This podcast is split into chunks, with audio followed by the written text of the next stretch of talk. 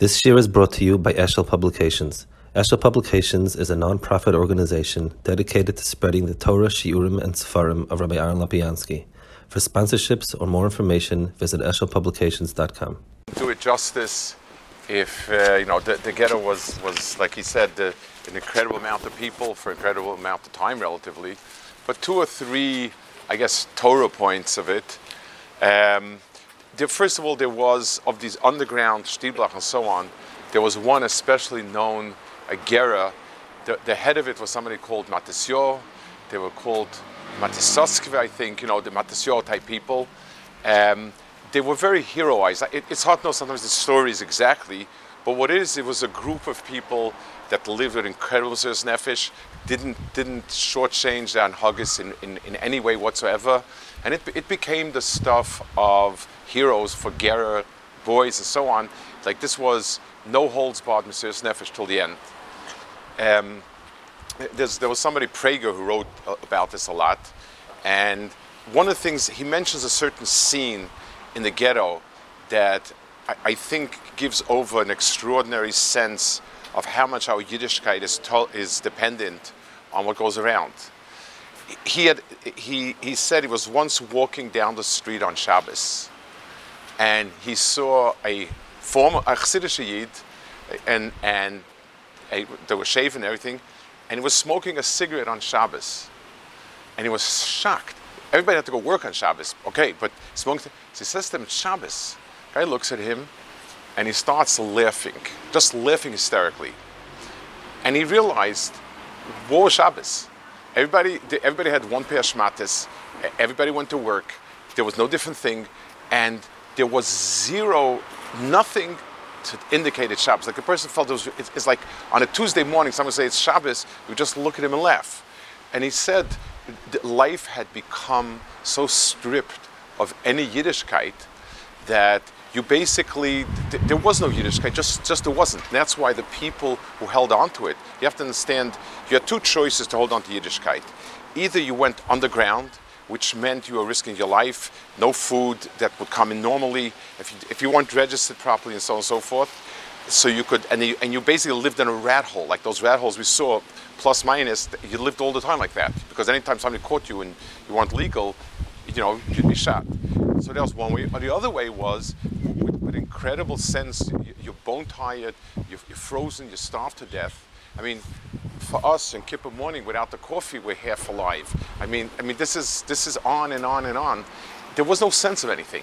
And once you get used to eating, it, it, they, they, they write in different farm after World War One. This is more of a, a, a, a, like sort of a mystical look at it, but somebody felt that the Urida of Klal Yisrael so drastically was because they had to eat horse meat and shrefa meat during World War One, or else you would starve to death. That was this. That was. So he said it was metamtem es alev. You could look at it mystically because simply once you got used to eat horse, it, for us eating treif is, is you, you, can't imagine it. But once you can imagine it, once you've done it, it stopped. So, so, so the, the, the life stripped you of any tzelem Elokim, any Yiddishkeit, and so on. He describes it, and he said the Rabbanim made a special tefillah. They, they told everybody in the first year to eat kitniyos on Pesach, obviously, I mean, there was nothing else. And, they, and you said a special tefillah. Ribono Shel Olam, the same Hashem that told us to be nizah from this and this, is telling us not to eat the kitniyos, I mean, Mali Ratzin. And he, he said in the beginning he thought it was strange, but when he saw this scene, he realized that they were, they were just going to be stripped of any Yiddishkeit. They, they, they didn't know how it would end. But, so that's one thing I wanted to share.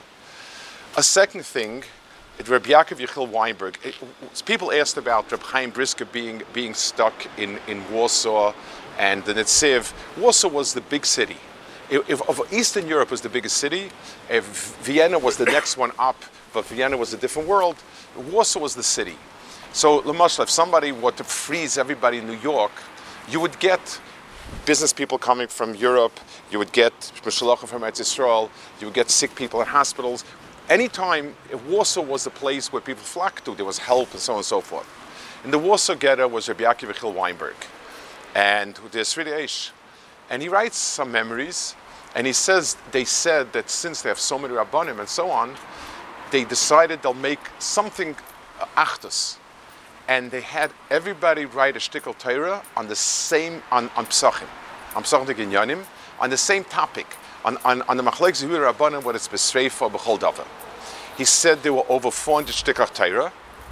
He said he had over 250 different terutzim on the Rambam, and they were, it went to print, and the Germans bombed the, the print shop, the, that area, and, and it was gone. But so they had, he had over 400. He writes that the shtickle that stood out for its depth and clarity was the Mir Sheshiva's son. Reb Leizudel had a son, Reb Avram Meir, who was really his favorite, eh, Chaviv. He was married to Reb Chaim Brisker's grandson. Reb Chaim Brisker had a son-in-law, Reb Herschel Glickson, who lived in Warsaw. He had a yeshiva called Toras Chaim, named after Reb Chaim. And Reb, and Reb Meir was his son-in-law. He and his whole family was killed out. But he said his shtickle Torah stood out. That was a fa- fascinating vignette. One more Torah relic, remnant that we have from the ghetto is the Piasetzna. Um, Piasetzna, we'll talk to him, at, we'll maybe talk to him about more in, in Varichas because there's so much to the person. But he was in the ghetto. He was, before the ghetto, he was a rising star in terms of charisma, chinuch.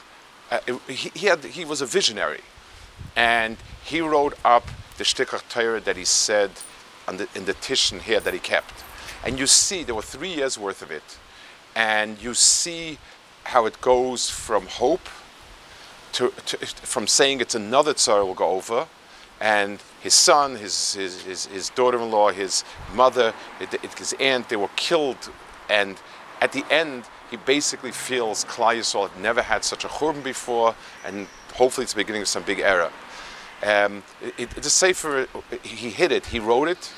It was hidden in a milk can. It was found in the 50s and, and published, and it's called Eish Kodesh. That's Eish Kodesh that we have, and you know it's called Eish Kodesh for that reason. Um, one one of the most powerful things that he writes there. This is after his Chaviv, his son, was killed, and in a certain sense, that was a point, the turning point where he realized that, and he says that HaKadosh Baruch Hu is mitzarev machshava to maisa. In other words, Klal Yisrael's thoughts somehow become maisa.